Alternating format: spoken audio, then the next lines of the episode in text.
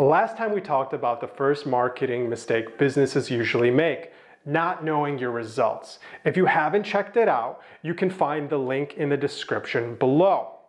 Now, it's time for mistake number two.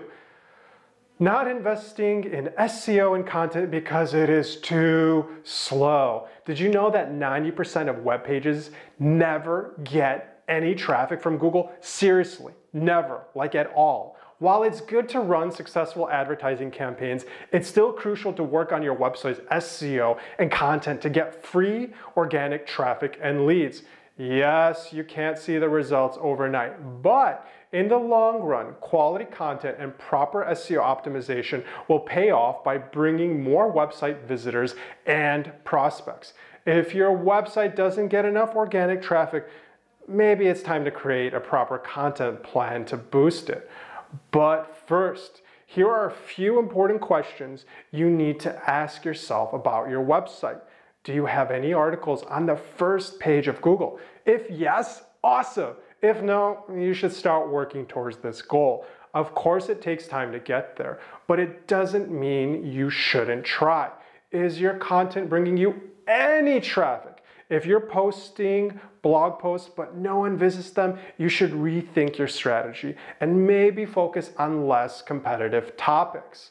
Do you have a content plan in place? If you have an end goal, your content plan should reflect it. In other words, posting content without a specific purpose won't bring you much results, if at any. How much time do you spend? Creating content and how much time is spent by those visitors. If your website visitors only spend 30 seconds on a 1500 word article, they probably don't find it very useful or relevant. Yet, if they spend at least three minutes on it, then you're on the right path.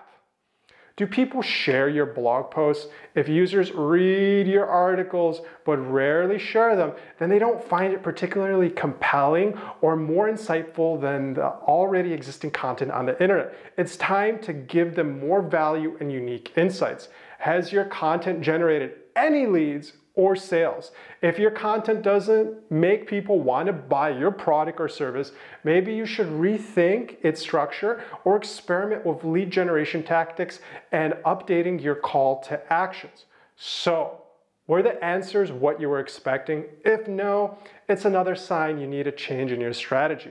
In our next video tomorrow, we're going to talk about the third most common marketing mistake you might be making. Stay tuned, and if you're curious, you can download our free marketing audit now. Just click the link in the description and get to know whether you're doing your digital marketing right or how we can help you make it even more right.